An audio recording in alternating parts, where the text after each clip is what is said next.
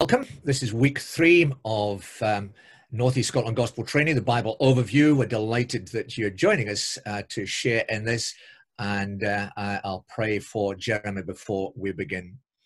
God our Father, thank you for the uh, the scriptures that you have given to us. Thank you that uh, by your Holy Spirit you uh, are pleased not only to author them but to interpret them, to teach us, and we put our hands up straight off and say, We need you to teach us. And so we ask for Jeremy that your Holy Spirit would uh, anoint him, giving him clarity of thought and expression, uh, a freshness in his own mind and heart, and that you give us good ears to listen. So, would you be with us now and grant us your help and blessing this evening for Jesus Christ's sake? Amen. Great. Thank you, Jerry. Thank you, everybody, for tuning in again. Um, it's lovely to have you keeping on coming back. Um, we left it last time at the end of Exodus. We've got through two books of the Bible so far, but as you'll remember, um, Genesis and Exodus are so much the pillars of uh, the rest of the Bible that we need to spend extra time there. We will be starting to quicken up a little bit. Um, we're going to come to Leviticus now. And uh, you'll remember last time we finished off with um, Moses presenting the Ten Commandments to Israel, Exodus 20, and all the accompanying laws, that is when Israel became God's people, and there was a, a kind of a ratification ceremony where there was sprinkling of blood on the people. And then um, the tabernacle is built, Exodus 25 to 40, and the tabernacle is going to be the place where um, the people will come to worship God. So we can see what God's priorities are, setting out his laws, and then very quickly establishing what worship will look like. And uh, the book of Leviticus then um, takes place over the next year. So that the nation of Israel are at the foot of Mount Sinai for the next year, receiving regulations for how to worship. And I guess the key word that you could put on the book of Leviticus is the word holy, holiness um, very early in the Bible, God is wanting to tell us, yes, He's a God of love who creates paradise and loves people, goes walking with garden uh, in the Garden of Eden with Adam and Eve. But very soon, of course, His laws are flouted, sin enters into the world, and we see the first taste of God's holiness in Genesis 3. And now in the book of Leviticus, God is spending a whole book, if you like, teaching his people the importance of his holiness and how they are to approach a holy, holy, holy God. God, of course, wants to live in the midst of his people. The tabernacle was the place where God dwelt, and that was right at the center of the Israelite community. And all the various tribes were organized all the way around the, uh, the tent in the middle. It is an extraordinary thought to think that the God of highest heaven, the God of the universe, should stoop to, in a sense, live in a tent among a group of nomads. And for the next 40 years, as we'll discover, he, they go around the desert with God. God's presence is manifest in this box called the Ark of the Covenant, gold covered box. Within the Ark of the Covenant are the Ten Commandments, which are really basically to teach Israel that Israel are to be led and ruled by the Word of God. And then as they approach him in this tabernacle setting, they need to be so aware of his holiness. The tabernacle has a seven foot perimeter fence, so it's, it's just too tall for a regular human being to look in. He kind of looks over the top of this fence and he will see kind of the top part of the Holy of Holies in beautiful colors red, white, and blue, and so on. And he's reminded in the dankness of the desert that uh, there is beauty in God's presence. God's presence is to be more desired than anything else in all the world. And even though the Israelite wants to get into God's beautiful presence, he is barred from doing so because he is a sinner, uh, born into Adam's sin, and God is holy. And as you come into the tabernacle, there's the outward court, and then there's the holy place, and then there is the most holy place through a curtain that is several inches thick, multicolored curtain, um, higher than a man can reach, the top of the curtain. You'll remember um, when Jesus dies at Calvary, we're told that the curtain is ripped from top to bottom. In other words, it wasn't ripped by a human hand, it was ripped by the hand of God as, as Jesus dying on the cross opens the way now into God's most intimate presence. So, what was barred off for the Old Testament Israelite is now our dwelling place. Um, as a hymn says, the Holy of Holies has become my dwelling place. when you think of the remarkable thought that what is depicted in the tabernacle and the temple is now living in your heart. Um, your heart as a Christian today, ever since you received Christ and the Holy Spirit came in, your heart is a temple of the Holy Spirit. That's what Paul teaches. In fact, he tells people in Corinth, you know, tells men off for getting involved in sexual immorality because do you not know that your body is a temple of the Spirit? So, as we think about the holiness of Leviticus, let's remember that we dwell in holiness. God hasn't gone soft on sin. He has dealt with sin in the most radical way by the death of his own son, but he is as angry at sin today as he has always been. And the Holy Spirit dwells within us as, as believers. So we need to be thinking, am I making the Holy Spirit at home in my life? So all of these thoughts come alive as we go through the book of Leviticus. Now, the book of Leviticus begins with a series of sacrifices. If you've been reading through the Old Testament, Leviticus is where people where people become unstuck because it's not very attractive literature. You've got to understand it from the inside, in a sense. What is this thing called holiness all about? The Israelites are told they cannot approach God any old way. There is only one way into the tabernacle. And of course, Jesus in the New Testament will say, I am the way, I am the only way into God's presence.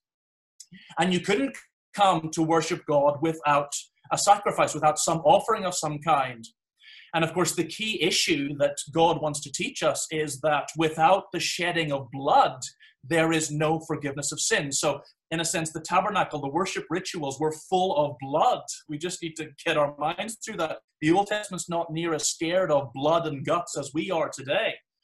But we need to be reminded that it took the radical death of the animal. The, the worshiper would bring a lamb or bring a bull or bring a goat, depending on how wealthy they were. If you were poor, you could just bring a bird, pigeon, or something like that. It's interesting that when Jesus is dedicated in the New Testament, his, his mom and dad, Mary and Joseph, are poor. They bring bird. Um, but of course, if the whole community was having their sins dealt with, there was the bigger animal. It was, it was a, a cow or a bull that would be offered for the sake of the whole community. Um, a, a bull would also be offered for the sake of the high priest. The high priest's sin was considered on the same level as the sin of the whole community of Israel. So you offered the same animal for the whole community as you did for the priest, which shows how important the high priest's role is and therefore shows how important the role of leaders in the New Testament church is. Our holiness is massively important. And you'll have heard of too many stories now of, of pastors and ministers who have fallen from grace, who have committed some kind of immorality. And it's not just their lives that are affected, a whole church is affected, a whole network is affected. And of course, God's name comes into disrepute because a minister has been acting in a certain way. Of course, when any Christian acts in an immoral way, God's name comes into disrepute. But particularly when a church leader, when somebody that both the church expects to be holy and the wider community expect to be holy, when he sins, it's massively important. All of that is depicted in the fact that for the high priest, um, a bull had to be offered for his sins. And of course, the New Testament will make a huge deal of the fact that Jesus, our great high priest, has no sin. He, he doesn't need to offer a sacrifice for himself. He becomes the sacrifice. And as we read about these sacrifices, which we lay out actually in this page, the page opposite, um, sacrifices in the tabernacle, you'll see all the different kinds of sacrifices that are due there. Um, you'll notice that the top two sacrifices, the sin offering and the guilt offering, are, in a sense, the straightforward sin offerings. They're the ones that equate most to the cross where Jesus died. So, Jesus is the Lamb of God who takes away the sin of the world.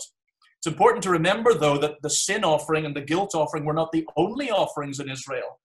Three other offerings include the burnt offering. This is a really important one, where the whole animal was burnt in on the altar. It wasn't always the whole animal that was burnt in other sacrifices. Sometimes bits of an animal were taken and given to the priest so that the priest could eat and so on and be part of, of the of the worship.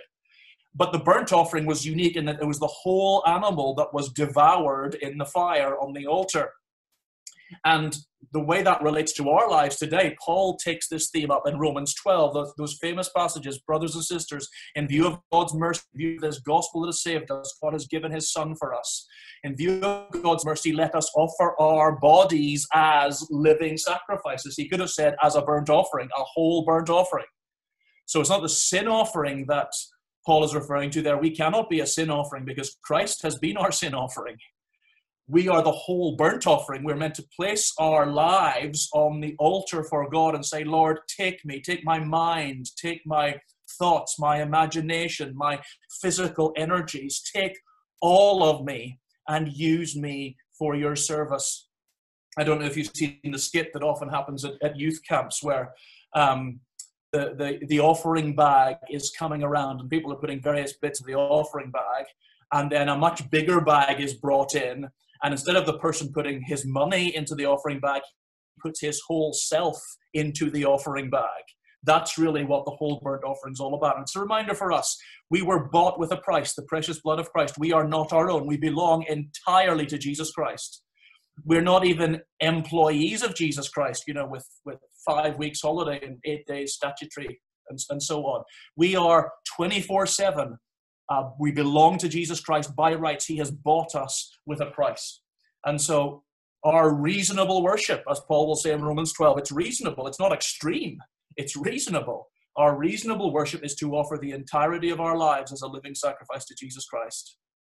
So ask yourself tonight, as I ask myself, uh, where am I on that? Um, is Jesus a Sunday morning only thing for me? Is he a, a, Sunday morning and a few Bible times that I do during the week kind of thing? All of which is good, but that doesn't mean you're offering your whole body, does it? Or do you look on your life and say, Lord, I belong to you entirely. Use me, every part of me, for your glory.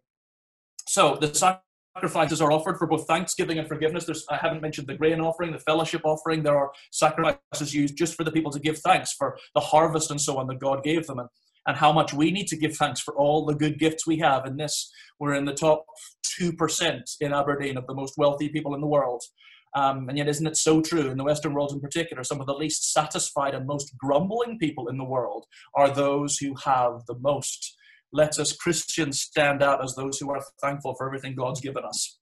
So that's what the sacrifices represent. And then a lot of detail in Leviticus about the high priest, which is confusing to begin with, but it's the priest who brings people to God. That is his job. And the priest offers these sacrifices. The worshiper will come to the door of the tabernacle. He will place his hand on the beast to basically say, My sins are transferred to this animal. Then he hands the animal over to the high priest. The high priest takes it, kills it, and so on. So it's the high priest's job to offer the sacrifices. And remember we said last week the high priest had very ornate garments um, in line with his holy role. Of course, he, he was the one allowed inside the beautiful curtains, the beautiful artistry of the tabernacle and later on the temple. The ordinary people weren't allowed in there. The priest was allowed into God's presence to that extent. So his outward clothing had to reflect the holiness of his role and the beauty of God's presence. That's what the priest was meant to do when you came up as a worshiper, saw the beautiful clothing of the priests, you were reminded of the beauty of God. His presence is the most desirable thing to have in the universe. So the high priest um, has these beautiful robes. He has jewels, the 12 jewels representing the 12 tribes of Israel. And he would enter God's presence with literally the people of God on his heart. And it's not difficult to see how much the high priest foreshadows Jesus Christ. Um, the fascinating thing is, as we said last week, I think Leviticus 16, if there's one chapter of Leviticus to go through, it's Leviticus 16, where this is the Day of Atonement, the special day for the forgiveness of the whole nation of Israel. And on this day, um, the high priest, well, he will do two things. Number one, there are two goats, one of which will be sacrificed, the other of which will be sent out into the wilderness. The priest will lay his hand on the head of the goat that will be sent out into the wilderness as if he is transferring again the sins of Israel, the sins of the whole nation, onto this goat. So I'm sure you'll be thinking, Jesus Christ, yes, all my sins were laid upon him. Isaiah 53 uses that language. Um, he, he carried my sins, Peter will say, in his body to the tree. That's what's being reflected as this scapegoat, as they're called. Um, the high priest puts his hand on the scapegoat, transferring the sins of Israel, and the scapegoat goes outside the camp and basically dies of exposure. That is the issue. And then, of course, when you come to the crucifixion, you realize how beautifully these pict- this pictures Jesus Christ. He is crucified outside the camp. He was crucified outside the city walls, where, where those who had been rejected by Israel go. And of course, as Jesus Christ is nailed to a cross, Deuteronomy said, Cursed is anyone who hangs from a tree. So the crucifixion is saying Jesus is cursed because he's hanging from the tree and he has been rejected by Israel. He's hanging outside the city wall, but he is carrying our sins there. He is carrying our sins outside the camp so that he might bear the wrath of God upon himself away from the people of God, so the people of God can be forgiven, the people of God can be in God's presence, the people of God can know him and love him and enjoy him. Jesus goes to the place of the outcast so that he might die in our place and bear in his body the sins of the world. Isn't it magnificent? Um, and of course, Hebrews 13 is fascinating in the New Testament. Hebrews 13 says, Go to Jesus outside the camp.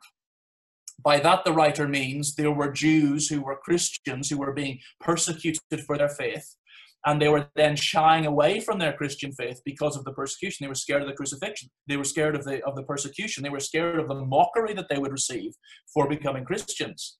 But the writer says, if you truly follow this Jesus who was crucified outside the camp, you will be willing to face the shame and reproach that he bore as he went outside the camp to the cross.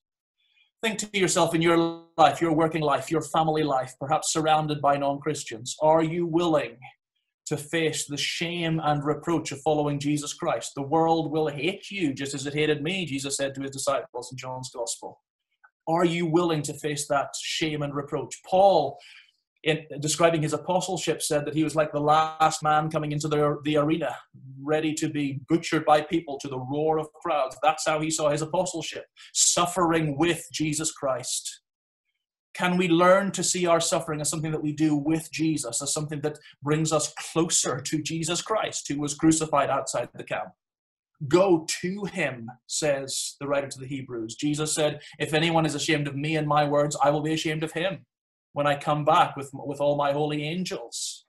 We will stand before Jesus Christ one day, the, the man who was nailed outside the city walls on a cross, and he will ask us, Have you been ashamed of me? Have you been afraid of standing up for me? Or is it the reverse?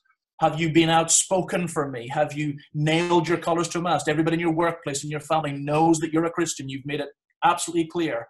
When it comes to Christians being mocked for their moral positions, you are right there ready to be mocked for it if that's what it takes. Um, this is what it means to be a Christ follower. So, all of that coming from the, the beautiful illustration of the high priest um, uh, bearing the sins, put, putting the sins on the scapegoat and sending the scapegoat out. And then, of course, the other goat is sacrificed. And the high priest, what he does then is he takes off his beautiful ornate robes and he goes in in literally white, kind of a white t-shirty thing, and and white underwear. Literally, it describes it as that. That is how he enters the holy of holies with blood, describing the humility of the high priest, the, the, the purity, if you like. And of course, the Old Testament high priest again depicting Jesus Christ, who takes off his robes of glory. That is his move from heaven to earth. Heaven to earth is an extraordinary move um, that in itself would have made Jesus worthy of worship. But the fact that he went from God becoming a man to the man becoming the suffering servant, the one who was treated as less than a man hanging on a cross, that's just extraordinary. Jesus empties himself, as Charles Wesley's hymn says, emptied himself of all but love and bled for Adam's helpless race. That is how Christ comes to us in his, the humility of his manhood, even though he was absolute deity, in the purity of his character, that is how he comes to the cross, just like the, the, the, priest dressed in white. That is how he comes to the cross to lay down his life for the sins of the world. So, all of these things stemming from um, the idea of um, the uh, sacrifices offered. Now, um, uh, the year of Jubilee is just the last thing I want to mention here about Leviticus.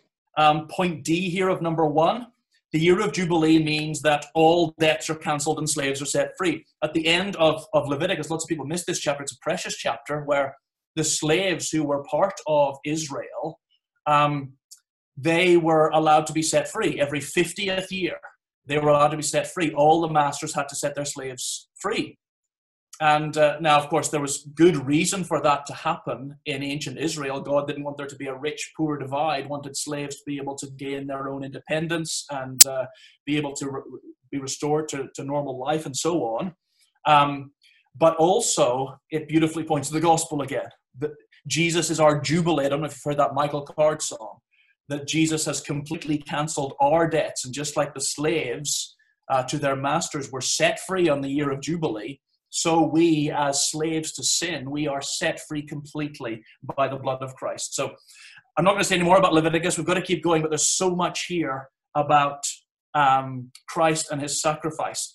The one other issue to mention about Leviticus before we move to Numbers is the idea of cleanness. A lot of the stuff that is difficult to read in Leviticus concerns, you know, if you had um, skin problems in ancient Israel, you would have to be put out of the camp.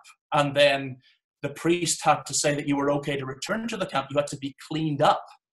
Um, if there was a house, for example, that had mildew on it, which seems a very normal thing, why would there be anything religious about a house with mildew on it? But a house with mildew, the priest had to go and make sure that it was cleaned and then do a ritual over it to say this house is okay again to be um, in the camp of Israel. So, again and again throughout Leviticus, God is saying, I am totally clean. I am the sum of all perfections. And if anyone's going to approach me, they've got to be totally clean as well, not just a little bit clean. There were so many rules and regulations about cleanliness in Israel that, that don't make sense initially. But God is saying, um, my inner holiness, the only way I can explain it to you as human beings is for you to look at your outward cleanliness. You need to clean yourselves. And of course, there were ritual washings for the priests before they ever entered into, into the tabernacle and so on. It's not that God was concerned with the bodily hygiene of his people, even though that's not an unimportant thing. It's that he was concerned that they understood how holy he was, how unclean they were, and how they needed to be cleaned up by him to be worthy of his presence. These are themes that we don't talk about very much in church today the holiness of God, the absolute cleanness of God, and what it takes to enter his presence. But they're, they're so core for us. And Christ being the sinless one nailed to the cross, it is so core that he was sinless and when we become Christians, then our job is not to say, Great, I've got my salvation, I'll stick it in my back pocket, I'm on my way to heaven now, so I can live any old way I please. No. If we have been saved by the sinless one, He wants us more and more and more as the Holy Spirit comes in and takes control of our thoughts and ideas and motivations. He wants us to be more and more holy, to be cleaned up from the inside. So think yourself tonight what are my sins that I am battling with? Uh, are you motivated to clean them up? Are you motivated to say, Holy Spirit, expose parts of my life that are still unholy, unclean, that make God angry?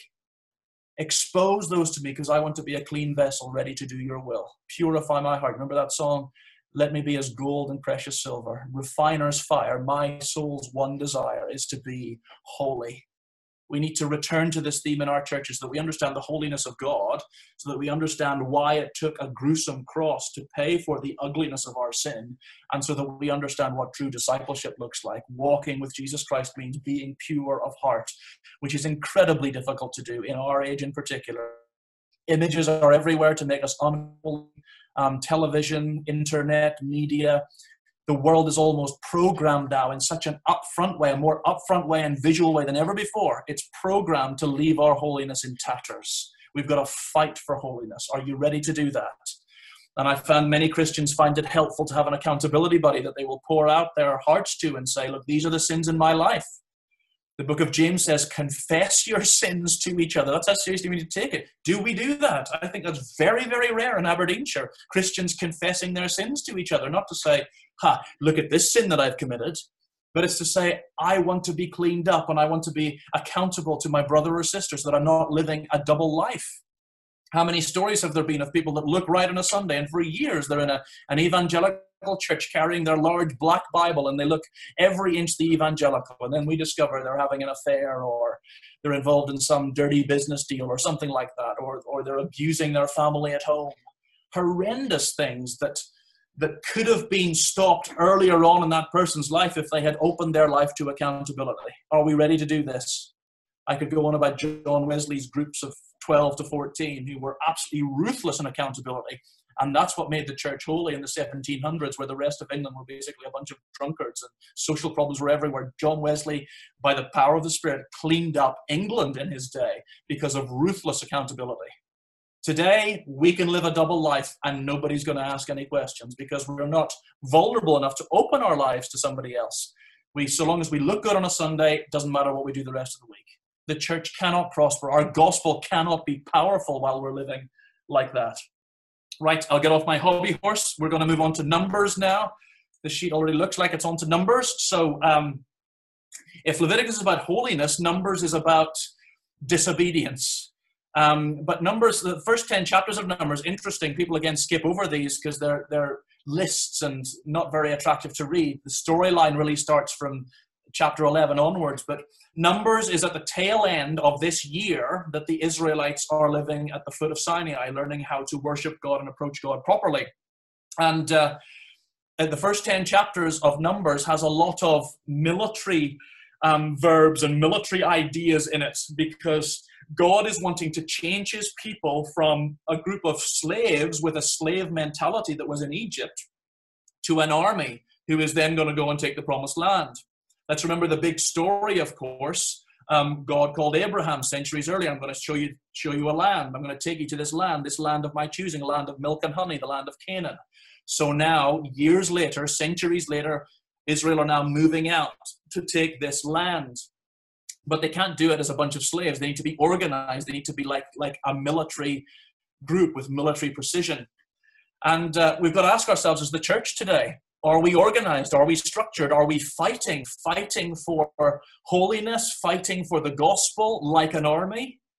Um, the Salvation Army, William Booth got this idea that we need to be proactive, we need to be organized and structured.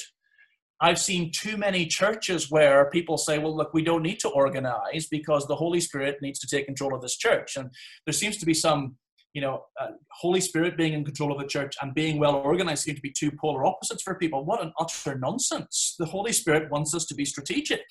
And it's a sign of the Holy Spirit at work in a church when a church becomes more organized, becomes more like an army of God, battling for personal holiness, structured into groups of people that are utterly committed to each other. Think of your home groups or your Bible study groups in this way. If you were in, a, in an army platoon, for example, you would be fighting with your brother at your right hand side to the death. You would be saying, Comrade, come with me into battle today and let's hold on to each other or else we die. Now, you compare that attitude to what we see in home groups and Bible studies half the time. Um, am I going to attend the Bible study? Oh, it's just the Bible study. Or the people in my group, I'm, I'm not here for them. I'm just here to take in a few more morsels from Scripture and then go home again. That is not how it should be among the people of God. We should be carrying each other's burdens. We should be spurring one another on towards love and good deeds. We should be challenging each other. Who are the people in your sphere of influence who you are witnessing to about Jesus Christ? That's what a Christian army looks like. Not, I'll come to church, take in my sermon, grade it out of 10, and go home again. It doesn't matter what I've done. That's not being a Christian at all. And I'm convinced there are a lot of people attending evangelical churches, perhaps for years, who actually aren't Christians. They've never become an army. They've never been on the move for Jesus Christ. There, there's no such thing as taking land in the church.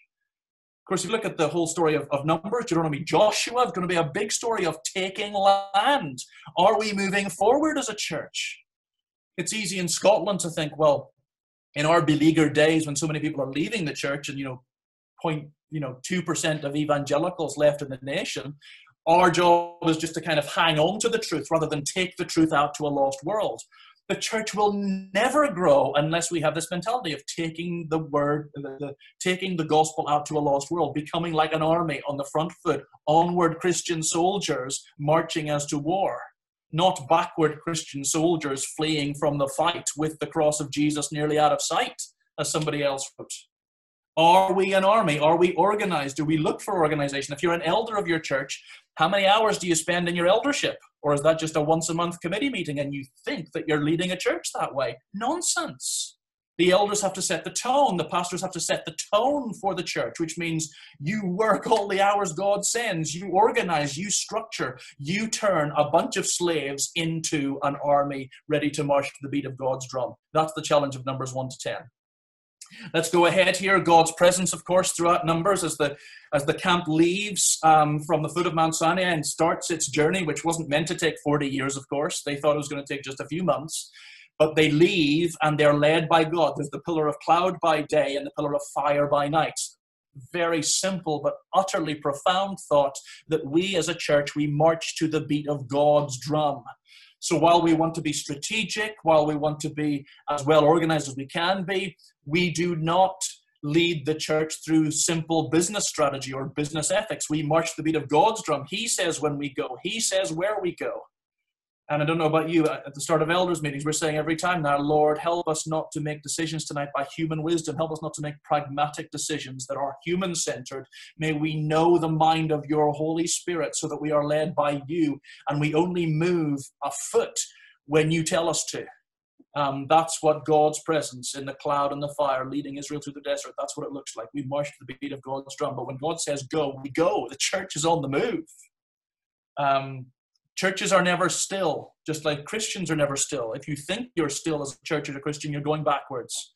You're either moving forwards with God in you, or you're having a time where God is sifting you, refining you, and preparing you for the next forward assault. But we are an army led by God, led by Jesus Christ in the power of the Holy Spirit. We don't do things the way the world does them. We don't do things pragmatically. We do things according to how the Spirit tells us to do them. And we'll hear a lot more about that when we come to Joshua. The military strategy that Israel uses in the book of Joshua is crazy. It's not a military strategy at all. It's all to do with holiness. It's all to do with being God's people and doing things God's way. marching around walls seven times. No one has ever used that strategy in the whole of military history.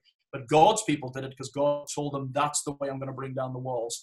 As a church, we need to do things God's way, centered on the word, centered on preaching the word to people, centered on introducing them to Jesus Christ, centered on growing in holiness, spurring each other on in Christ likeness. That's how we will be a powerful church, not with weapons from the world um, of pragmatism and, and business strategy, but with the weapons given to us by the Spirit love, joy, peace, patience, gentleness, kindness, goodness, faithfulness, self control. Praying that every word that we say will be put, set on fire by the Holy Spirit who's called us to bring his gospel to a lost generation. Of course, as Israel are being led, you'll know the story. They grumble, grumble, grumble. And uh, we in the West need to really hear this. Um, life wasn't easy for the Israelites, of course. They were going through a desert. The sand really was hot. Food really was scarce. But of course, God provides food from heaven. Incredibly provides food from heaven, the manna. But of course, the manna didn't taste great. And after a little while, the people got bored. So they started moaning and grumbling again. Um, God was deliberately forcing his people to live simply so that they could depend utterly on him. He provided the bread, he provides water, and so on as they go through this, this desert. He is leading them through a desert so that they'll learn the lessons of the desert, but they don't. And incredibly, within just a short while of leaving Egypt, they are complaining, I want to go back to Egypt. I remember the leeks and onions by the Nile. Wasn't the water of the Nile so cool? Wasn't it lovely? How quickly they forgot the whips of their overlords, the horror of being slaves in Egypt and isn't it true when we become Christians and after a little while the Christian life gets tough, you know, like Jesus' parable, the thorns grow up and uh, we're planted in places that are difficult and hard. Are we going to give up? Um, and a little while along the Christian journey, we can say, Oh, I wish I was back. Uh, as a non-Christian, wasn't life so much freer then? Wasn't it so much easier then? Was it? Was it what? When you're lost, when you're heading for judgment, when you don't know why you're alive, when you've got no purpose for your existence. But we grumble as Christians, saying the call to holiness is too tough, the way is too dead like. And of course, Jesus will tell us uh, the way is narrow. Um, it's the broad road that leads to destruction. It seems an easy road where there aren't the, the restrictions of holiness, if you like. Um, and as somebody has said, that the narrow road is going right up the middle of the broad road. We feel that the force of the world, the flesh, and the devil, everything else charging the other way, but they're charging the other way towards destruction. We are walking this tight, narrow road with holiness and take up your cross and follow me. We are walking this road that is heading to glory, it's heading to paradise. Don't dream of going back. Don't turn your head back like Lot's wife, who was turned into a pillar of salt. So they grumble, they grumble, God judges them. And as we'll see again, God doesn't do things by half. When he judges the people who are opposing Moses' leadership, for example, he opens the, the earth and the earth swallows these Israelites. And at the end of the whole 40 years of wilderness wanderings, of course, we're told that only two people were actually made it from that original generation that left Egypt. Only two people made it to the promised land. And Paul says, Be warned, you Christians today who look all the bit like you're a, a, classic evangelical attending an evangelical church. Are you showing that you're born again? Are you walking with Jesus Christ? Are you moving forward in your Christian life? Remember the Old Testament saints in the desert. Their bodies were strewn over the desert as a warning to us on whom the fulfillment of the ages has come. Let's not take our Christianity lightly. And if we feel that we're in a rut at the minute or we haven't moved forward in a long time, be afraid. Be afraid and get back on your knees and say, Lord, I've been wandering away from you perhaps for a long time now. Lord, bring me back. Bring me those convictions that I first knew when I when I met Jesus Christ for the first time. Refresh my life, or else I'm going to be like these people in Israel, grumbling my way through the desert, going nowhere, and ending up not the people that God wants us to be. Um, so the constant grumbling happens, and of course, you'll know the story. Um, 12 men went to spy in Canaan, 10 were bad, 2 were good. Moses sends spies out to see this new promised land. And um, 10 of them come back with a report, oh no, there are giants there. We don't want to go anywhere near there. It's a scary land, even though those 10 knew that God had promised them the land. This wasn't go and see if the land's okay to see if, you know, our military forces compared to their military forces. It wasn't like that at all. God says, I'm giving you this land. So how you go if you're if you're going with me in your heart you will know that i'm giving you this land and you'll come back with joy saying the land's full of milk and honey. But it's it's only joshua and caleb who come back with a report to say the land's full of milk and honey. We can take these people because god's promised us the land. They weren't arrogant about their military prowess. They were saying we have a god who will give this land to us no matter how unattainable it seems. But 10 of course were faithless and because of that, and because of the disobedience of that generation, they wandered around the desert for 40 years. And it's only Joshua and Caleb, among all of those of God's people, who entered into the promised land. But there's a huge encouragement here. You, you might feel in your church at the minute, you're the only one with any life about you. Maybe you look around you, you're in a church where the majority of people are not Christians, and, and the Christians who are there are, are colder than an ice cube. You're the only one who's doing anything for Jesus Christ. Don't stop set an agenda for the church. Maybe others will follow you, maybe they won't. But Joshua and Caleb set an agenda throughout the, all the 40 years, surrounded by people who were criticizing Moses, who were being disobedient, who were grumbling as they went. Joshua and Caleb stood out, and God kept faithful to them as they kept faithful to him. And they were the ones who entered the joys of the promised land eventually. Hang in there if you're the only one following Christ, or one or two of you around um, keep spurring each other on. If there's a small group of you within a church that you're following Jesus Christ and the rest are, well, they're playing at church, keep following him. The promised land is coming. Incredible thing about the end of the book of uh, Numbers is that, you know, Israel's been a mess throughout the book. And uh, then um, the, the, the king, a king that's, that the Israelites are about to to go into war against King Balak. He's a bit scared of the Israelites and he hires this prophet called Balaam to prophesy against Israel. And you kind of think, well, you don't need a prophet, a false prophet to prophesy against Israel, God could do it himself. These people have been disobedient to God throughout the whole book. How he has kept patient with them, I do not know. And yet, as Balaam is paid by the king to prophesy evil and curses against Israel, God changes his words around and this false prophet Balaam starts to prof- prophesy blessings on the camp of Israel. This is so extraordinary. How beautiful are the tents of Jacob, he says. You think there's nothing beautiful about those tents. Those tents are full of disobedient people. But no, God is still at the end of a book of absolute, a catalog of disobedience and grumbling. God is still ready to bless his people. The salvation project is still very much on course. God will take a new generation now of Israelites into the promised land because he has sworn it by his own name.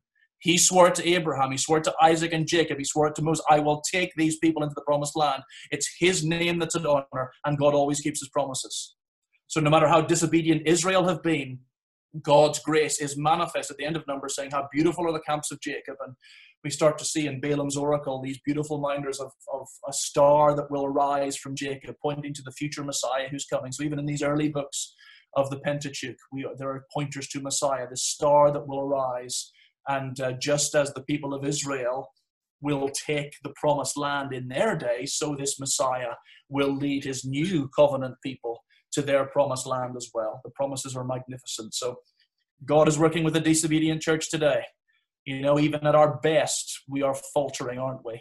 And yet, God's salvation plan is still on course. He has sworn it by His name that whoever trusts in Jesus Christ, He will take to glory. He has sworn it by his own character and reputation. That's the strongest thing in the universe.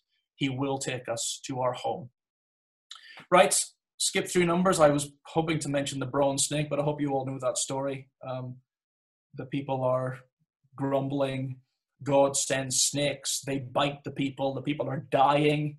Moses says, What am I going to do, God? God says, Well, take get a bronze snake, put it on a pole, and if anybody just looks, even in their pain, as the poison's cursing through their body, they just look at this snake and just trust, believe my word, look at the snake, they will be healed.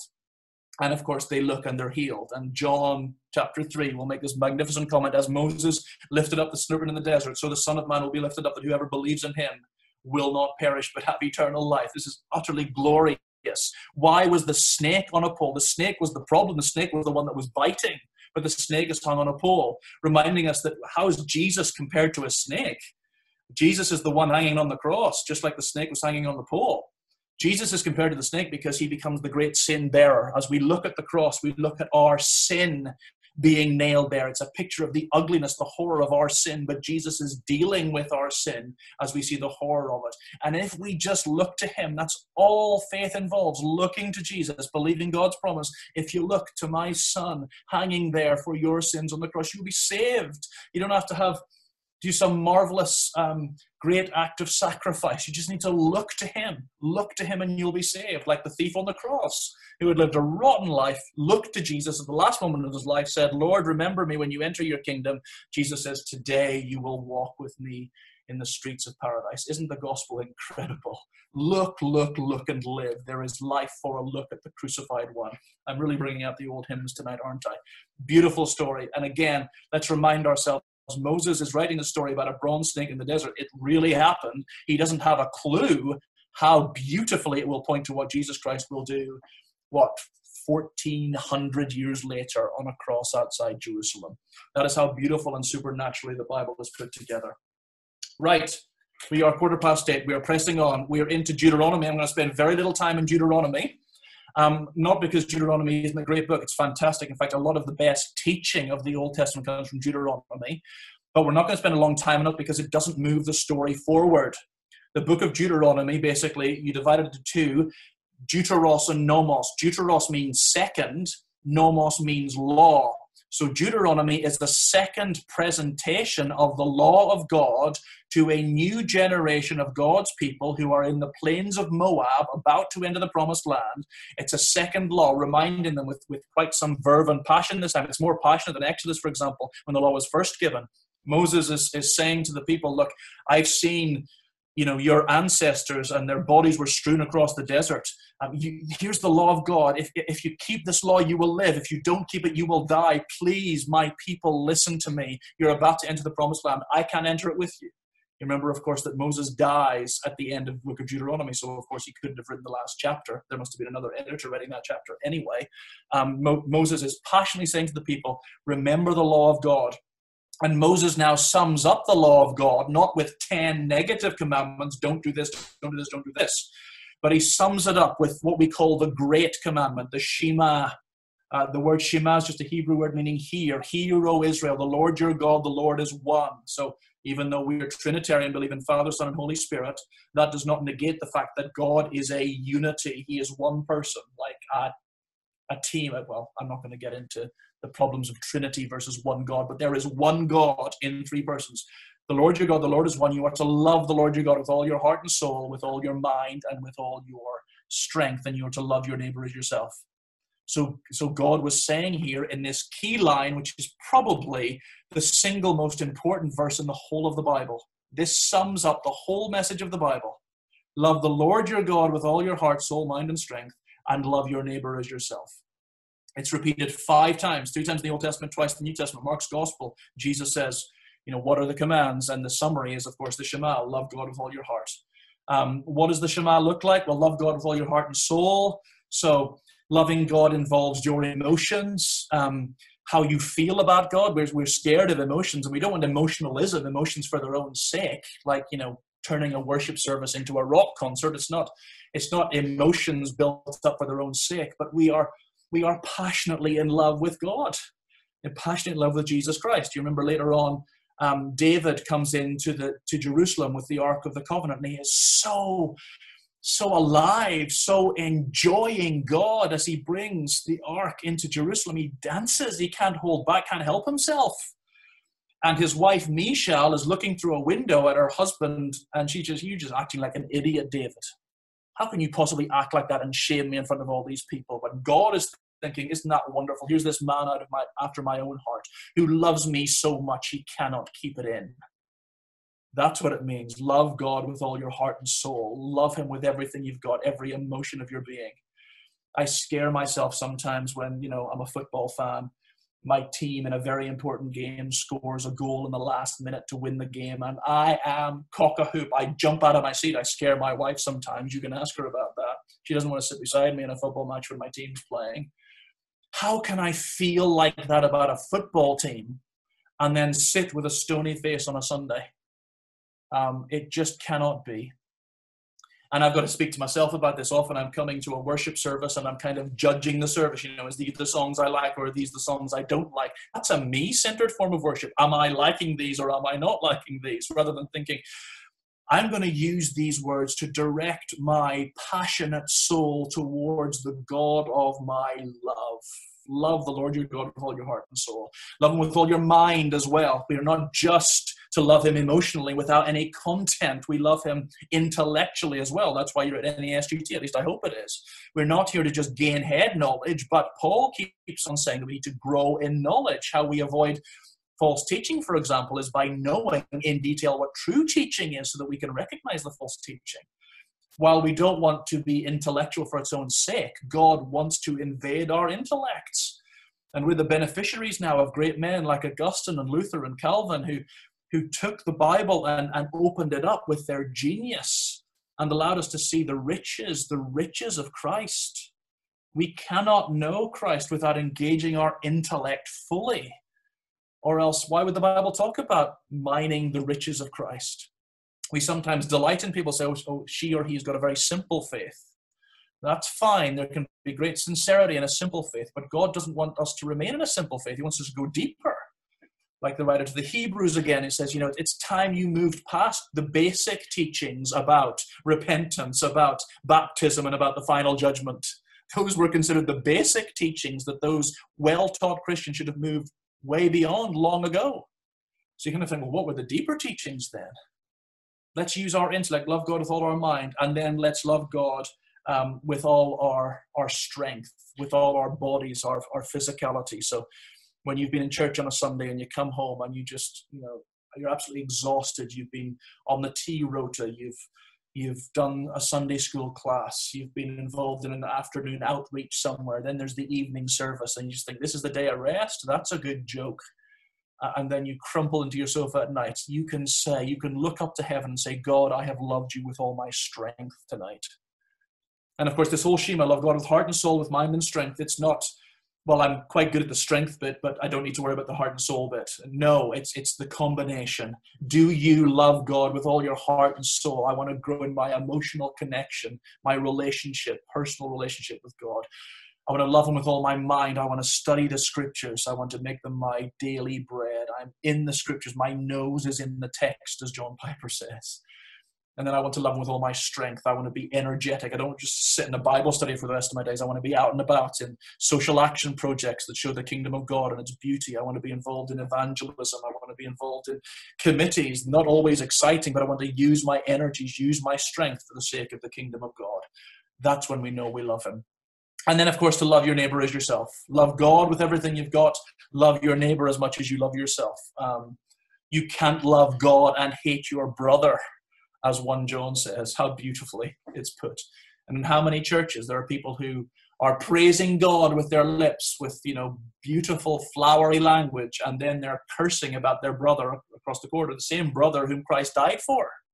How can we live like that? Love God with all your heart and love your neighbor as you love yourself. And before you think of neighbors outside the church, who are often, let's face it, easier to love than the ones inside the church, let's think about our brothers and sisters in Christ is there a relationship you need to make right? You need to take the first step here Obviously, it takes two to tango, and sometimes you make the first step and the person doesn't reciprocate. You can't do anything about that. But have you taken the first step? Have you got off your high horse? Have you humbled yourself? Have you left your gift at the altar and gone and made right with your brother and sister? It's part of the great commandment. This is not, you know, some subsection of Christianity. This is Christianity. Love God with all your heart. Love your neighbor as yourself. We could go on and on with this, couldn't we? Right, that's all I'm going to say about Deuteronomy. Um, we're going to go into Joshua now. Boy, we're doing well. It's only 20 past 8.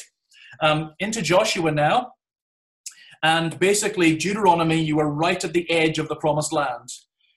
And now Joshua is the conquest of the promised land. So if we can turn there in our sheets, um, Joshua takes the promised land, is, is where we're going. Now, of course, one of the big issues about um, Deuteronomy becoming Joshua is that um, Moses, the leader, dies. At the end of Deuteronomy, Moses, the leader, dies. Can we move the page forward here? Moses, the leader, dies, and Joshua now is the new kid on the block. And, and Moses has this aura about him. There was no one more humble than Moses, we were told, the most humble man on the earth. And he had led Israel for years. And through all the stubbornness of their generation, he had been gentle, he had been humble, he had led the people in the hardest days. What an act to follow. And you can imagine Joshua trembling. I mean, Moses had set Joshua apart from early days, which makes you think about church succession, for example. I think it's not a very healthy situation in churches where kind of there's a senior pastor, a charismatic senior pastor, the Moses figure for a long period of time. There's no thought of developing other leaders. It's just we come to sit at the feet of our charismatic pastor, and then one day he'll leave or he'll drop dead, and then what do you do? If there's been no leadership planning, then everybody gets together and says, oh, we better form a committee and we better look to someone outside. And, you know, we're in Aberdeen, and we better call somebody from Portsmouth to come up and pastor us, somebody who doesn't know us at all, we don't know him at all, comes from an entirely different culture, and so on. I'm not saying that that doesn't work, and lots of churches that has worked, but is it not better to be training leaders underneath you, as Moses was doing with Joshua? We're told, of course, that Moses would, would be praying, he would be in, in the tent of meeting, he would be interacting with God, and Joshua would stand just outside the tent, almost listening in, longing for the kind of relationship that Moses had with God, hoping when Moses came out from being with God that some of the glory would fall on him. That was Joshua's leadership preparation. It was intentional leadership preparation, so that when Moses died, they weren't saying, Oh my goodness, Moses is dead, we're right at the edge of the promised land, now we're in trouble. They weren't in trouble because Joshua was ready to go. And in the early chapters of Joshua, God then, um, in a sense, solidifies Joshua's leadership. So we find Joshua doing things that were linked with Moses. So you'll know one of the early stories of Joshua is um, they have the Ark of the Covenant, they're carrying the Ark of the Covenant, and they come to the, the Jordan River. And they put their foot in the Jordan River, and the water's open. What does that remind you of? it reminds you of the fact that Moses had opened the Great Sea for the, Israel to pass through and the Egyptians to be founded and so on. This was God saying, just as I was with Moses, I'm going to be with this Joshua now. You follow his leadership, follow his leadership, submit to it. And of course, this had been years in preparing for Joshua to be the man who took over um, from Moses. Uh, it's one of my hobby horses, training younger leaders. Um, we've tried to do a lot of it here. Um, in the hope that when a pastor moves on, there's people ready to, to, to go. And of course, this was such a crucial moment in Israel's history, entering the promised land, that he did the right man. And of course, Joshua, the name Joshua is the Hebrew name for Jesus, it's Yeshua. If you've listened to a, a Jesus film where they use the original Hebrew, you'll hear Yeshua all the time, exactly the same name. Joshua is the Old Testament Jesus. And at, the beginning, you know, chapter one, be strong and have a good courage, Joshua. I know it's a, daunting thing for you to take over from Moses, but just as I was with Moses, so I will be with you. Be strong and courageous. And maybe God's providing an opportunity for you in a new ministry, perhaps, maybe a new job somewhere, and you're feeling overwhelmed by it. Um, maybe you're a pastor of a church and you've taken over from somebody who's considered an absolute legend in that church. How do I take over from this man? Well, Joshua actually was more successful in that sense than Moses ever was. He led the people into the promised land, and, and we're told that Israel followed the Lord for all the years of Joshua. You couldn't say that for Moses. Um, people were were disobedient during Moses' day for a lot of the time, but they followed God all the days of Joshua. So God was with Joshua powerfully, um, despite the fact that he was scared to take over from Moses. Interestingly, here, what we need to get into is how God prepares his people for war. So remember, they become an army um, in numbers. Now they're about to be full of battle. And the whole book of Joshua, the first half certainly is all about battle, a lot of blood and guts again. It's been a controversial book, of course. Richard Dawkins has talked about Joshua to say, you know, how evil and wicked and violent this God is. What we have to remember when we think about the idea of holy war, Israel in the Old Testament is a very different position to what we are in as New Testament Christians. Israel was a unique, distinct geographical nation. It was a theocracy under God's guidance. And you'll remember God had said to Abraham hundreds of years before Joshua came along Abraham, I'm looking at the Canaanites, I'm looking at the way they live, the sins of the Canaanites. They disgust me, but I'm going to be patient with them. I'm going to give them a couple of centuries to turn around. They were doing child sacrifices and all this gross stuff. If you really understood the Canaanites, their sexual immorality, their their um, violence. I mean, they were a horrible, they were a horrible people group. And God had said to Abraham hundreds of years earlier, I'm going to judge these people. And he used Israel as his judicial arm. Now, to be very careful before we say the church can do that today, the church cannot do that today. Yes, God gives governments authority to wield the sword. Romans 13 tells us that. But the church today is not one single unified nation like Israel was. We have not been told to use the sword. In fact, Paul is very clear about this. Our weapons are love, joy, and peace, and all of that kind of thing. So that is how we fight the holy war today. There's still war, of course. We're still battling against the serpent and all of his demons. And we need to use um, the weapons that God gives us. And of course, Ephesians 6 We'll talk about that.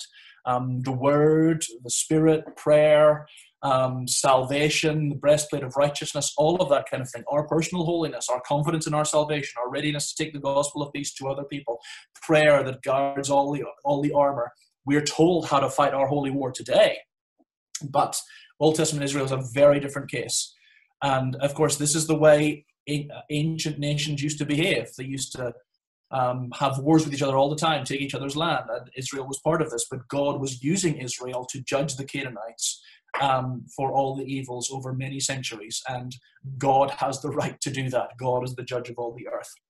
Anyway, um, we look at the preparation of the army for battle now preparation and consecration. What do they do? How would you prepare troops to take on the huge city of Jericho with this awesome wall in front of it? What you certainly wouldn't think of doing is um, to circumcise them all, but that's exactly what happens. Here's your preparation to take Jericho. I want you all circumcised to show that you are holy to the Lord. Your military strategy here is to be holy, to consecrate yourselves to me. And then when you come to Jericho, I don't want you to think, you know, well, let's send our archers up here, let's send our bowmen over here. No, I want you to walk around the wall seven times shouting and then the seventh time the walls are going to fall down. You, you could just imagine the soldiers thinking, right, second time, third time, fourth time, what are we doing here, guys? This is just ridiculous. And all that's keeping them going to go to the seventh time is the command of God. That's what the church should be like. All that's keeping us going is the command of God, winning the spiritual war by his strategies love, joy, peace, patience. I mean, if you went to Frederick Nietzsche, one of the great philosophers, when the the darkest minded men of our times. He, he despised Christianity because of its weakness. How can you win anything through love, joy, peace, and patience? People who show love, joy, peace, and patience, they're the ones that get discarded, not the ones that win. And Nietzsche despised Jesus Christ because he was so weak, nailed to a cross. He says, What a terrible place the world will be in if we all follow Jesus' example and, and delivered ourselves up to die for other people. I mean, that's disgraceful. Um, Nietzsche was a man of power. He, one of his famous books was called The Superman. That's what he thought the human race should be survival of the fittest, the very Darwinian ethic behind it. Um, and yet Jesus says, No, you fight my way. Love, joy, peace, patience, gentleness, kindness, meekness, self control. Um, the meek shall inherit the earth. Blessed are those who hunger and thirst after righteousness, for they shall be filled. We follow Christ through the meekness of the Holy Spirit, and God's power works through clay jars like us to reveal His glory to other people. And that's how men are literally grasped out of darkness and brought into the kingdom of light. That glorious thing happens through our weakness and our meekness. As Michael Card said, God's most awesome work was done through the frailty of His Son.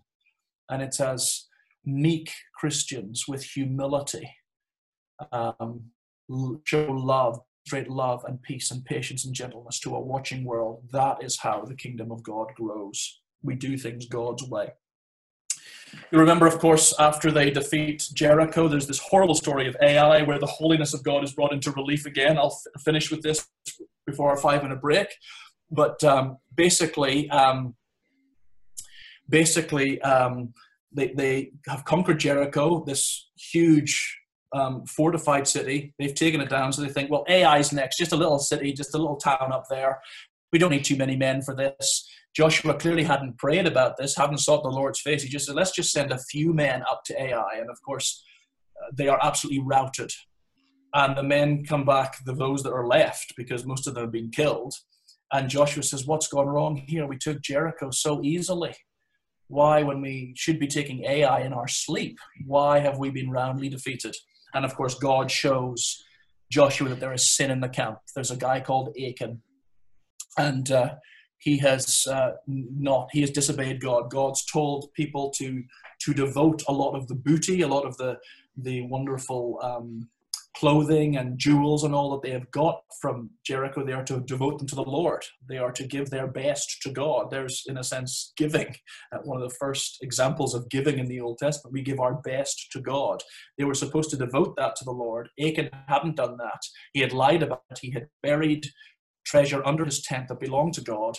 And his family seemed to be accomplices. You, you, the father figure can't bury something under the tent um, these rich Babylonian robes without the family knowing about it.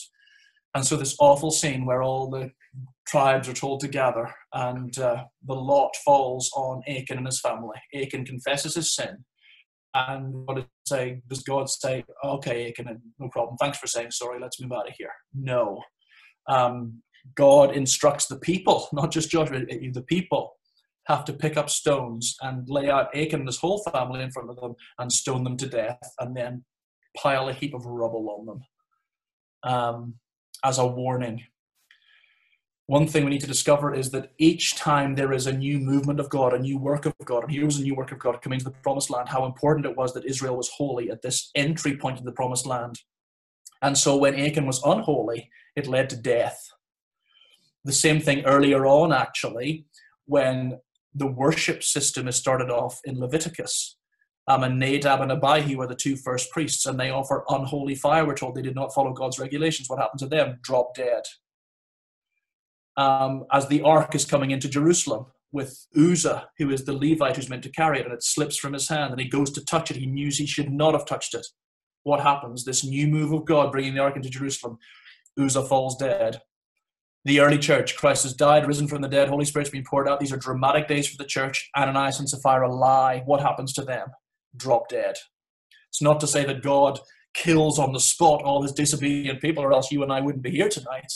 But at the beginning of each of these new moves of God, God wanted to say in an uncompromising way, I am holy, and you depart from my holy standards at your peril.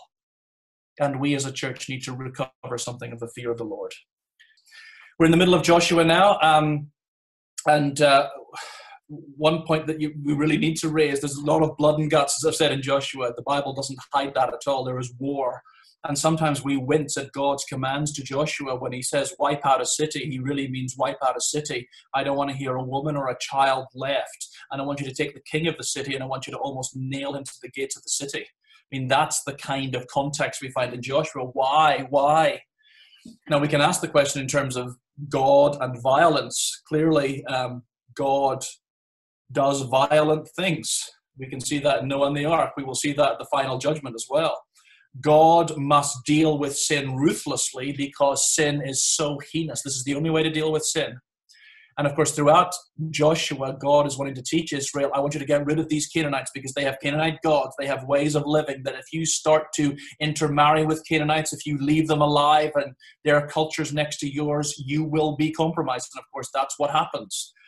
So, God telling Joshua to be utterly ruthless and wipe out the Canaanites is akin to God telling you and me, take the sins in your life and be utterly ruthless with them, wipe them out. I was hearing of a preacher who used to feel tempted when he was staying in hotel rooms all the time. He was preaching in various places, great preacher, God, man of God, but realized that, that channel flicking at night when he had come home from a busy day preaching. Channel flicking at night was not a good thing. So what he decided to do was every time I'm going to a hotel in advance, I'm going to phone the hotel lobby and I'm going to say, I want you to take the TV out of my room. And of course, every time he does that, the TV lobby, the, the, the lobby people are saying, What do you mean take it out of your room? Nobody has ever asked to do that. It's almost embarrassing to ask that. But the preacher asked every single time, Take the TV out of the room. Now, that is one little example of being ruthless with sin.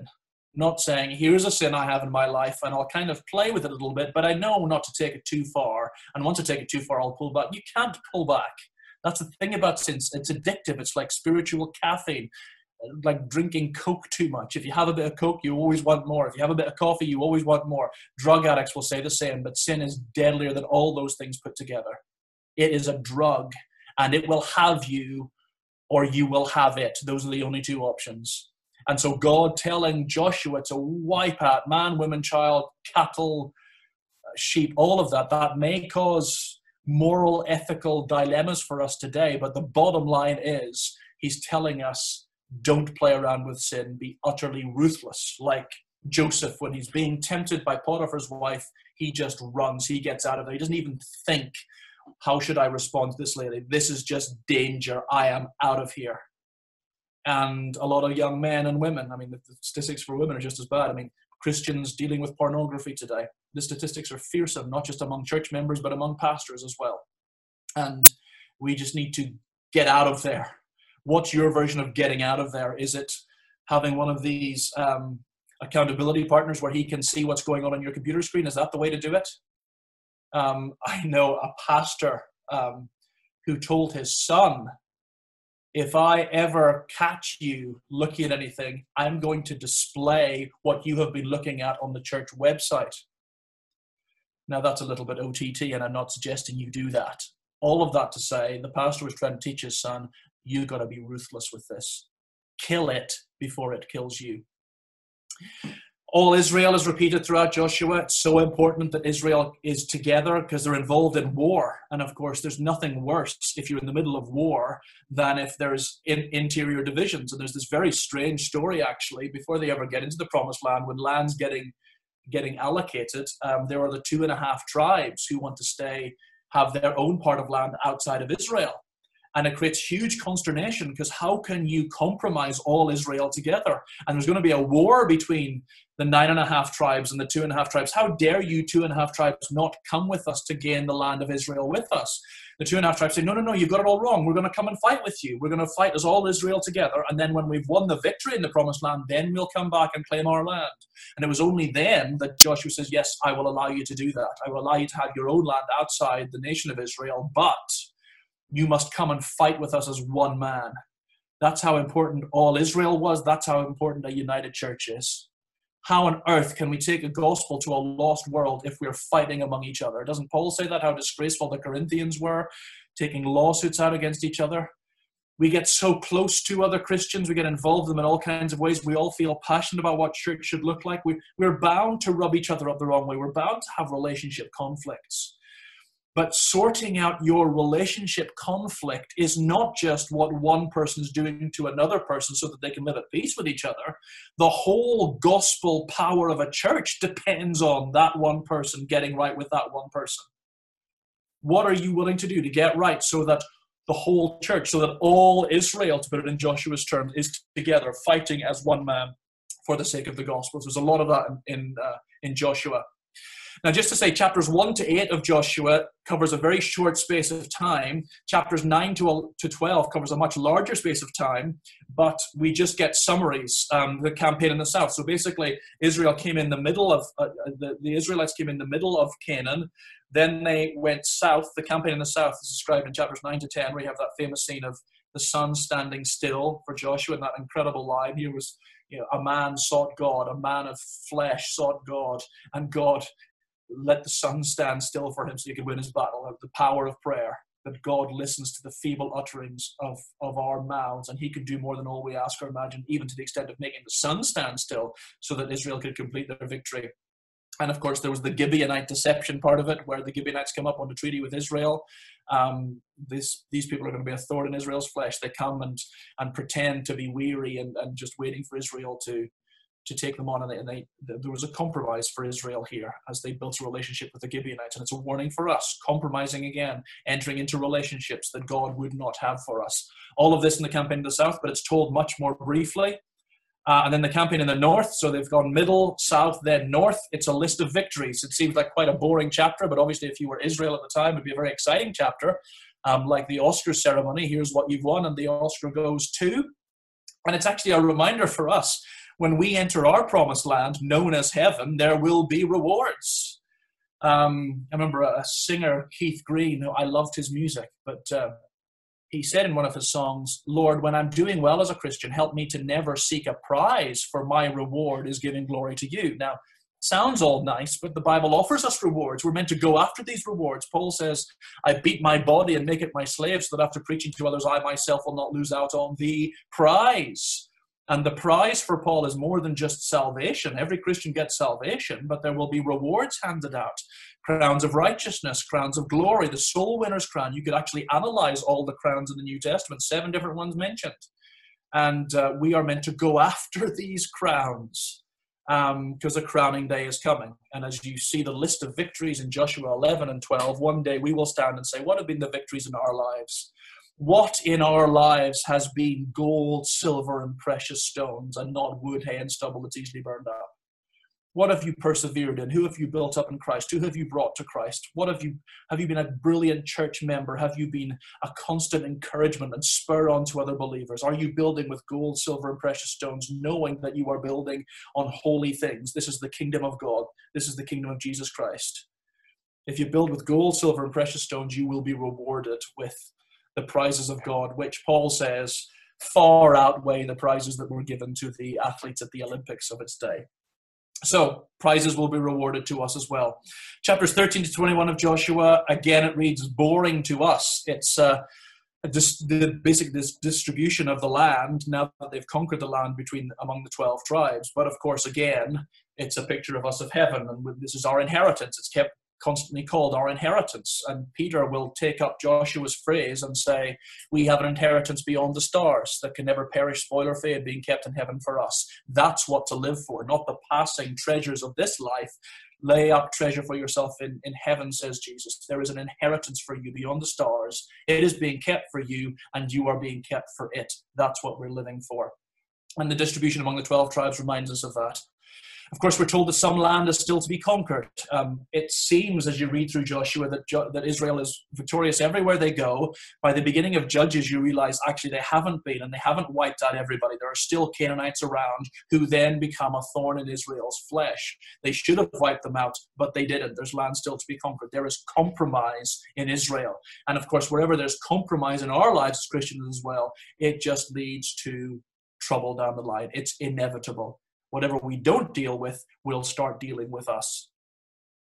Um, and just to mention here about the Levites here, point four, Levites inherit the Lord himself. There's this thing about almost full-time Christian workers throughout the Old Testament. The Levites were the priests, and they were not given any part of the land because they were promised the Lord himself. He is your treasure, your very great reward. That's what God said to Abraham originally. He says a similar kind of thing to the Levites.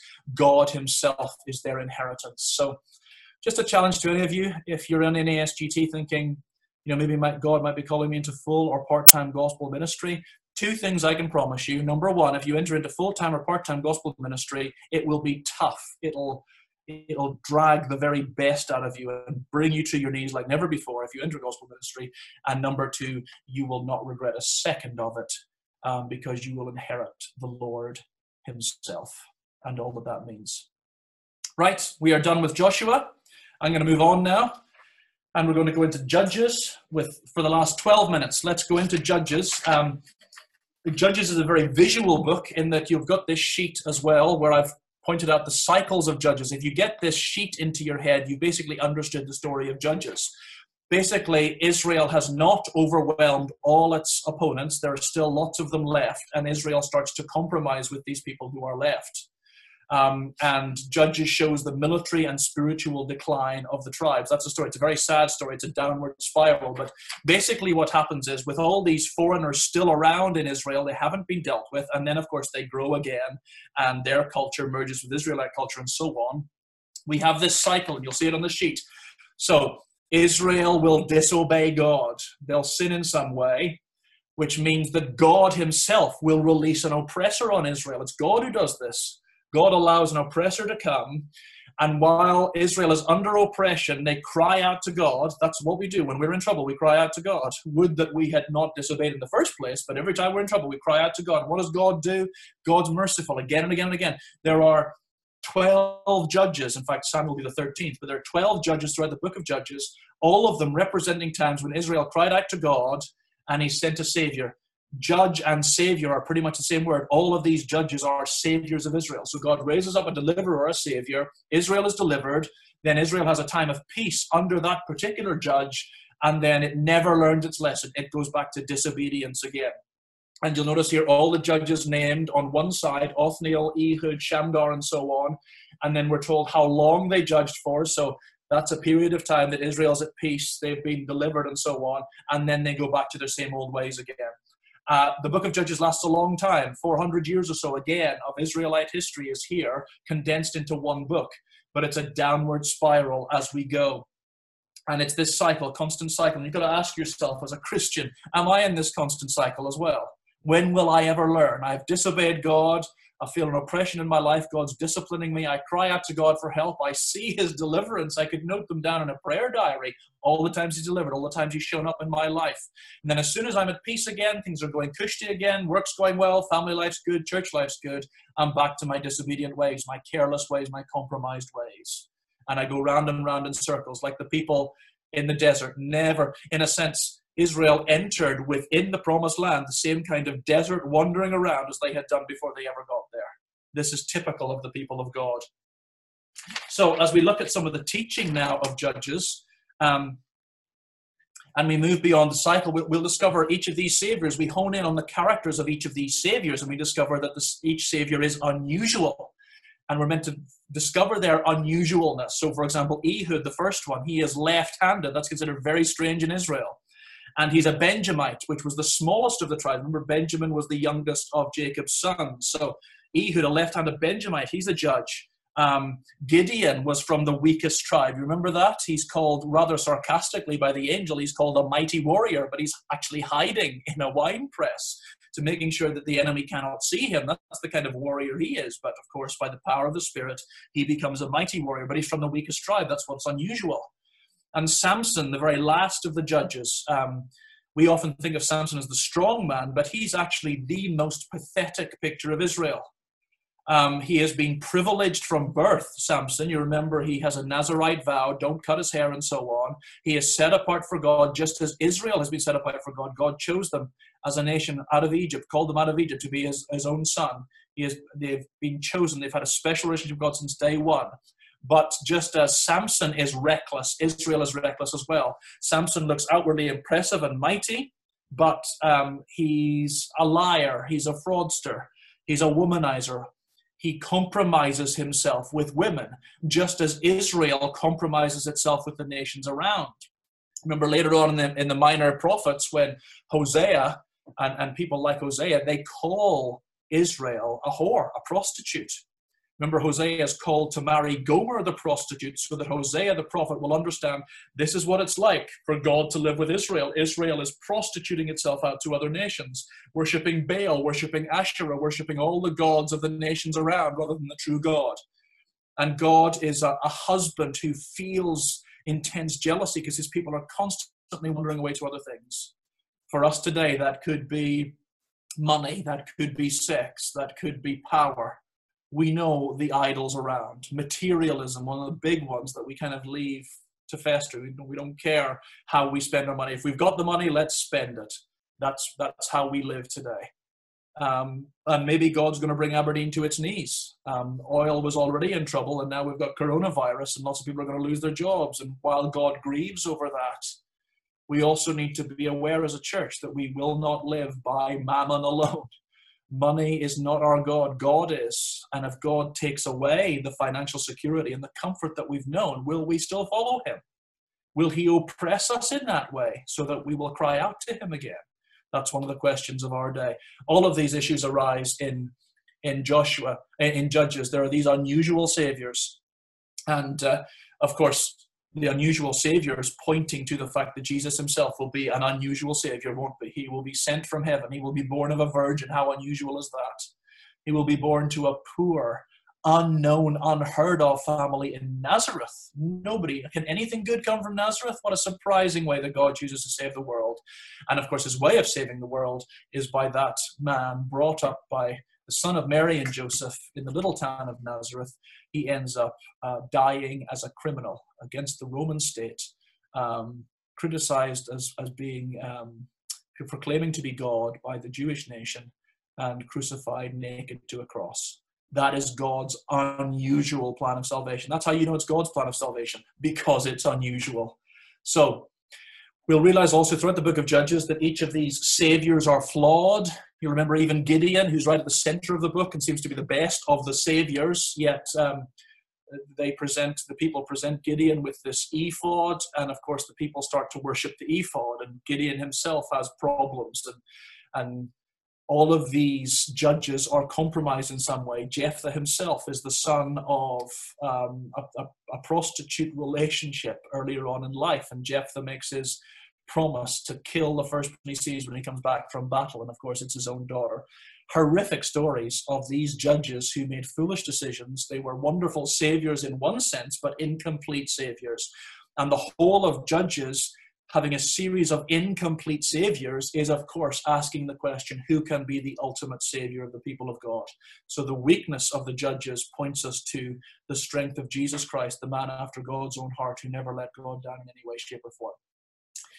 At the end of Judges, which we try to forget about, Judges 17 to 21, it's like an appendix to the book, such an important appendix. In Judges 17 to 21, you're saying to yourself, look how far Israel has gone down we have Micah, this man who's got his own shrine. He has private religion. He's got his own God, like homemade religion. He's not going to follow the official religion of Israel, God and how he has revealed himself. He's going to do his own thing. He's going to uh, he's going to provide his own spirituality. Isn't that so much like people today? Um, there's not one truth out there. Let's all follow our own truths. Let's make up our own religion for ourselves, whether it's New Age or Zoroastrianism. I mean, you look around Hollywood at some of the, I mean, they're all spiritual in some way, but some of their spiritualities are just weird and warped. But it's like Micah creating his own little private religion, a God that he has made that he can control rather than a God who controls him. We all want that, a God that we can control rather than a God who controls us. This is how bad Israel's got. You have the story of the Levite and his concubine. I mean, incredible that a priest would have a concubine. And then the horrific story of uh, this this prostitute left for dead, and um, it is uh, the, the people, the, the the tribes of Israel say, "Look how bad it's got," and they chop up the body of this uh, prostitute and they send it around all the tribes of Israel to say, Look how far away we have wandered from God's plan. Look at what a sick, depraved people we are. And that's the end of Judges. And you're, you're saying, uh, the repeated phrase at the end of Judges is, In those days, Israel had no king. Everyone did what was right in their own eyes. So Judges is saying, We need a king. We need a man after God's own heart who will bring God's people together and lead them towards God and towards glory. Um, it was moral chaos during the time of the judges. No one leader taking the people anywhere, lots of different tribes doing their own thing, becoming depraved as they did it.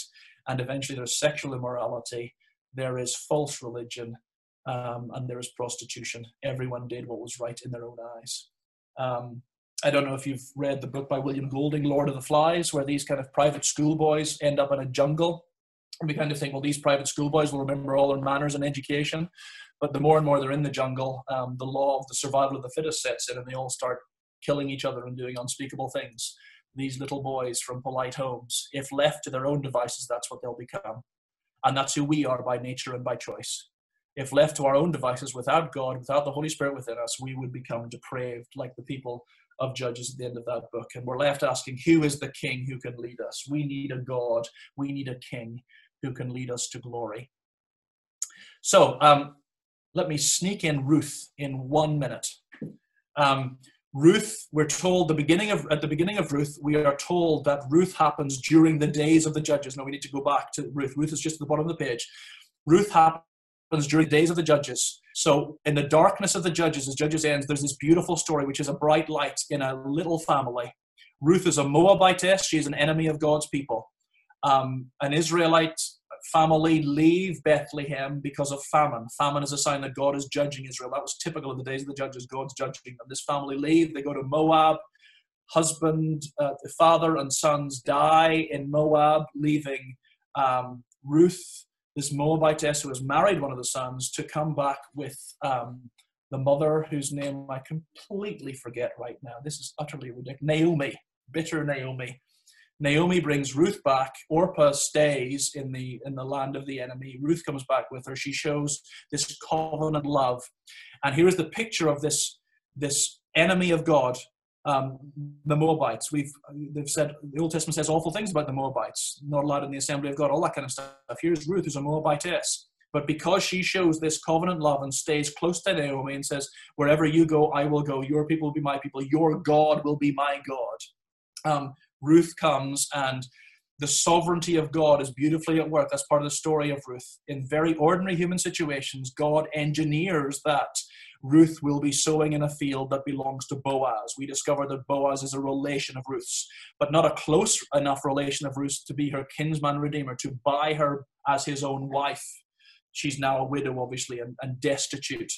Um, there's a closer kinsman but the closer kinsman is not willing to make the sacrifice to have Ruth as his own and to take on Ruth's whole family affairs. He, he, he doesn't want to make that sacrifice. He wants to, so, so he allows Boaz to do it. And Boaz, through great sacrifice, then says, I will take Ruth and all of her family and land. I will take her to be mine. I will take, I will buy her back to myself. And we have this word redeemer, beautiful word, which means being bought out of slavery. Christ has bought us with his blood and so enemies like Ruth, who show covenant love, who show faith um, in Israel's God, they are brought not just into Israel, but of course, the end of Ruth is beautiful. Just in very few words, Boaz marries Ruth.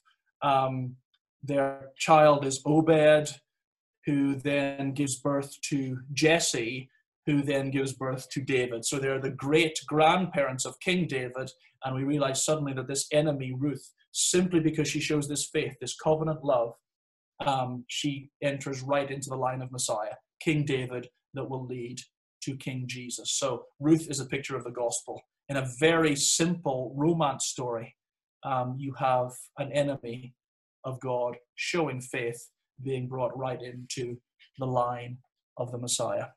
I wish we could say more, but we're two minutes past nine, and uh, let's leave it there for tonight. We will start with First Samuel next time, but let me just close in prayer, and then you can go your merry way. Hope you found this helpful tonight. Heavenly Father, thank you for your word. Thank you for its beauty. Thank you for how we see Christ in all these Old Testament books written hundreds of years before he ever came. Thank you, Father, for the gospel, for Jesus, who has brought us enemies who deserved your wrath, and you have brought us right to sit at your table, to sit at your feet, to be part of the line of the Messiah. Thank you, Lord, for loving us and showing us grace that way. Help us, Father, to be ruthless with our sin. Father, just as we remember from uh, Joshua, um, help us to be ruthless with the sin in our hearts so that we can be a holy people, as Leviticus tells us to be so that we will not be disobedient and wander around aimlessly in our Christian lives as Israel did in the book of Numbers, but help us to be like an army, um, spurring one another on towards love and good deeds, getting our relationships right with each other, and then moving forward to take this gospel out to lost men and women in the world. Father, help us to do this. Strengthen our churches. Um, may we honor your name again, um, both internally within the church and externally as we take your word to lost people. We pray this in Jesus' name. Amen.